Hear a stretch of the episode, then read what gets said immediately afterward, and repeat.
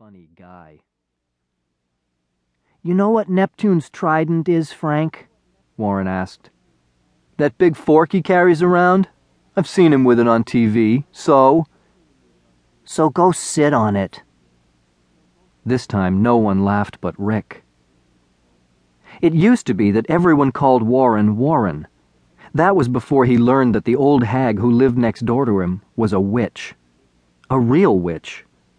She caught him late one night raiding her garden. She said that if he was determined to eat like a pig, she'd make it easy for him. Warren ran around on all fours, squealing, for two whole months. Dr. Feilberg said he was lucky to have recovered as much as he had, but it would go beyond luck for him to recover any further.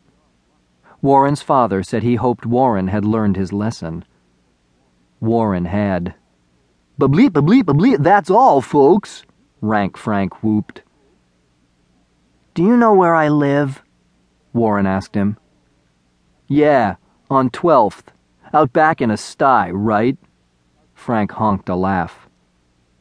Warren forced a smile. Good one.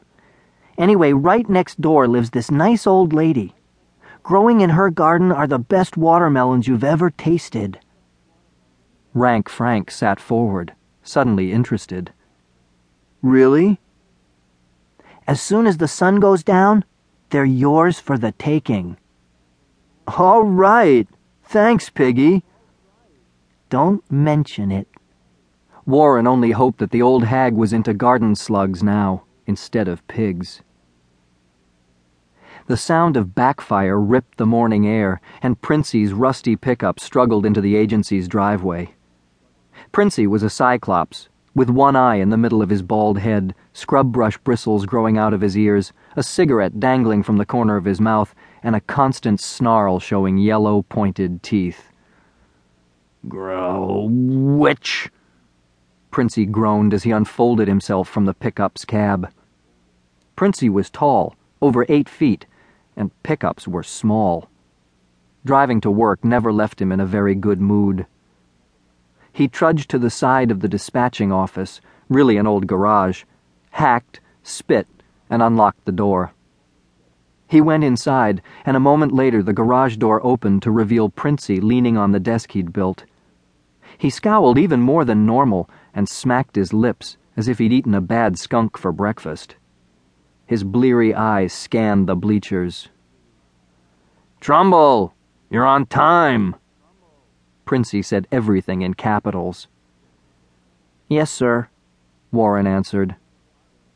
Where's O'Rourke, Chen, and Harper?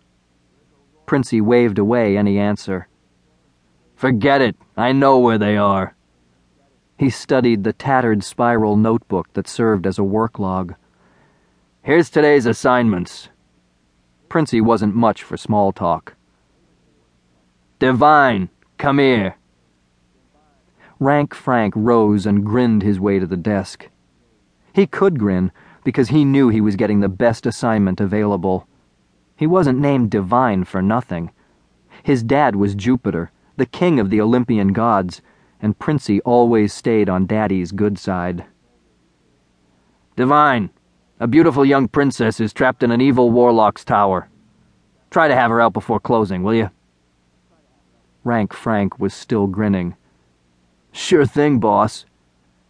He wrote down the address from the log and was gone on his 58 speed touring bike, a gift from his father, before anyone could tell him what a lucky scuzz he was. Rodriguez! Rodriguez stepped forward. Princey didn't like Rodriguez, especially when he'd first had to be nice to Frank. Old man Frederick wants his horse barn cleaned out. Find a river and see what you can do. Warren groaned in sympathy for Rodriguez. Three thousand years ago, Hercules had cleaned the huge and extremely filthy Augean stables by diverting a river through them. Ever since, Cyclops like Princey always assumed that rivers were the only way to clean stables. Most humans were not as strong as Hercules. Actually, no humans were. They had to use a shovel. Rodriguez had a manure filled day ahead of him. Princey handed out the work assignments one by one. Thurston had to capture an escaped winged horse.